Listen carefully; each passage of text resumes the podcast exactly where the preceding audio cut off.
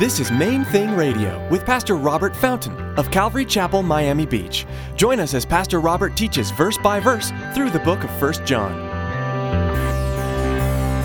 His love is the main thing. His love is the main thing. Don't be mixing it up, mixing it up.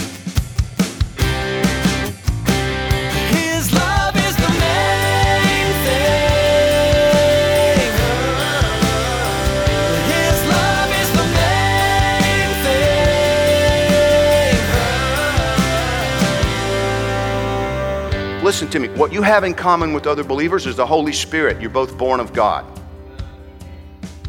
And as that transformation process continues, you'll find you have a lot in common. You'll find that you have a lot in common. But there needs to be more time with others who love Jesus. You need to wake up to this. Christians are weird. We should be. We are in this world, but we are not of it. In today's message, Pastor Robert encourages us to find unity and spend time together. We may have different opinions on some things, but the love of God that unites us is stronger than any of those other petty differences. Stick around after today's message from Pastor Robert. I have quite a bit of information that I'd like to share with you: our web address, podcast subscription information, and our contact information. Now here's Pastor Robert with today's message.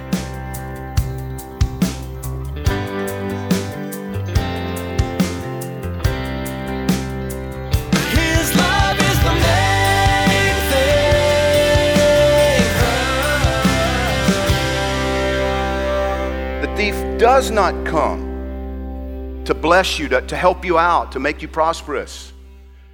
The thief does not come except to steal from you, to kill you if possible, to destroy your life. Jesus said, I have come that they may have life and that they may have it more abundantly.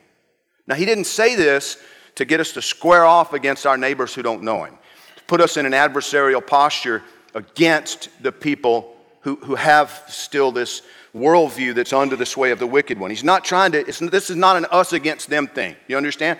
No, it's an us for them thing.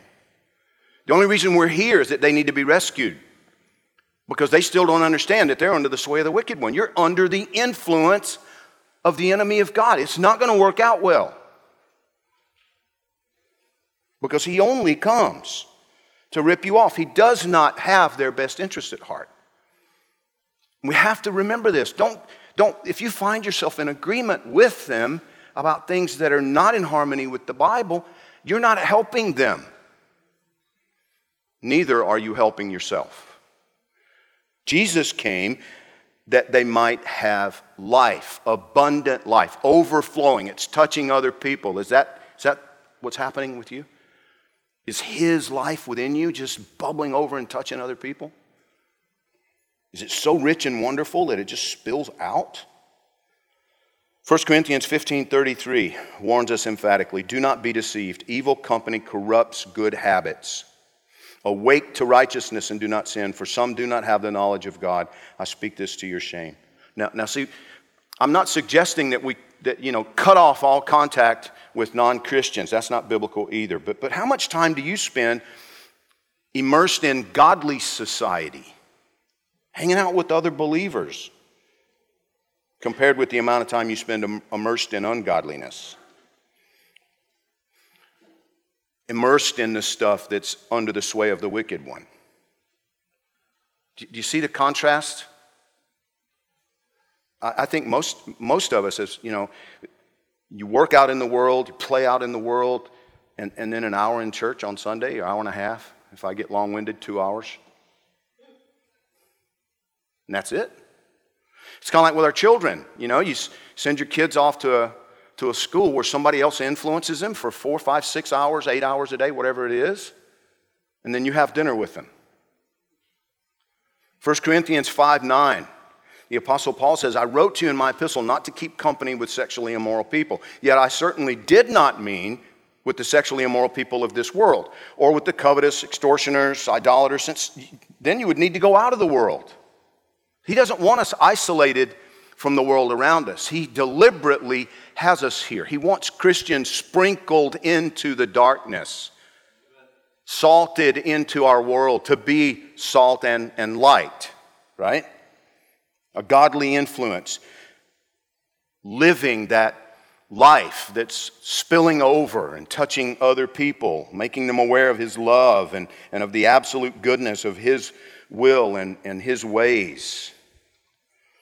And so I'm not suggesting a monastic, reclusive lifestyle where, you know, you only hang out with Christians and you only, you know, hang out with people who think like you do. But listen to me, that's not a danger for almost any of us here.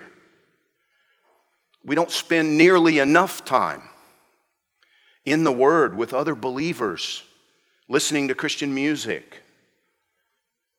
Most of us spend way too little time under the influence of the Holy Spirit, connecting with other believers and spending time in prayer. And I hear stuff like this, Pastor, I don't have anything in common with most of the people at church. Exactly. Why not? Because you're spending all your time with people who don't know Jesus. And so you have a lot more in common with them than you do, at least superficially, with other believers. Listen to me. What you have in common with other believers is the Holy Spirit. You're both born of God. Amen. And as that transformation process continues, you'll find you have a lot in common. You'll find that you have a lot in common. But there needs to be more time with others who love Jesus. We need to wake up to this. Ephesians 2:14, for he himself is our peace, who has made both one and has broken down the middle wall of separation. Now, this is a reference to Jews and non-Jews, but he's talking about separation, things that separate human beings. He's saying, I'm tearing this stuff down. Having abolished, verse 15 says, having abolished in his flesh the enmity, that is the law of commandments contained in ordinances, so as to create in himself one new man from the two, thus making peace, and that he might reconcile them both to God in one body through the cross, thereby putting to death the enmity. And he came and preached peace to you who were far off and to those who were near. For through him we both have access by one Spirit to the Father. Now, therefore, you're no longer strangers and foreigners, but fellow citizens with the saints, members of the household of God, having been built on the foundation of the apostles and prophets, Jesus Christ himself being the chief cornerstone, in whom the whole building, listen to this, being fitted together, grows into a holy temple in the Lord, in whom you also are being built together for a dwelling place of God in the Spirit. We have to cooperate with this. We have to make it a priority to spend more time with Christians. I know some of you are weird.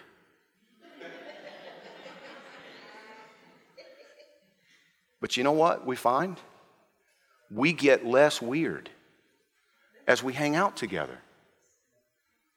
We grow together. We're fitted together by God. Now, sometimes that's awkward. Sometimes it's painful. But it's worth the effort. It's worth persevering. That's what he wants us to understand. People are people. And we all come with baggage as we come to the Lord. We all come with stuff. I've probably offended some of you here this morning. I can assure you that I've offended a lot of people over the course of the last 20-something years of ministry. And it deeply bothers me when it happens. But I realize I can't spend all my time worrying about it, because I found that as I try not to offend somebody, you know, in this, you know, that offends somebody. I had a guy at the FBI chew me out. I offended him because I was working so hard not to offend these other people. It's like, oh, gee, I give up. I'm just going to try my best to love everybody the best way I know how and be faithful. And see, that's what he's talking about. As we come together. And we just realize that, okay, we're all human beings, so we all have issues, and so yeah, that offended me, but I know his heart.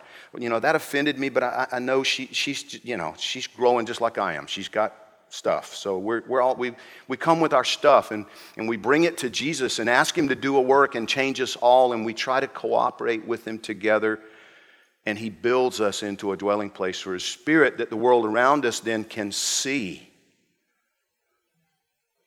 One last thought. Look back at verse 21. John's final thought, final exhortation. Little children, keep yourselves from idols. Amen. Our culture is so dominated by idolatry. It requires vigilance on our part to keep ourselves from them. His love is the main thing.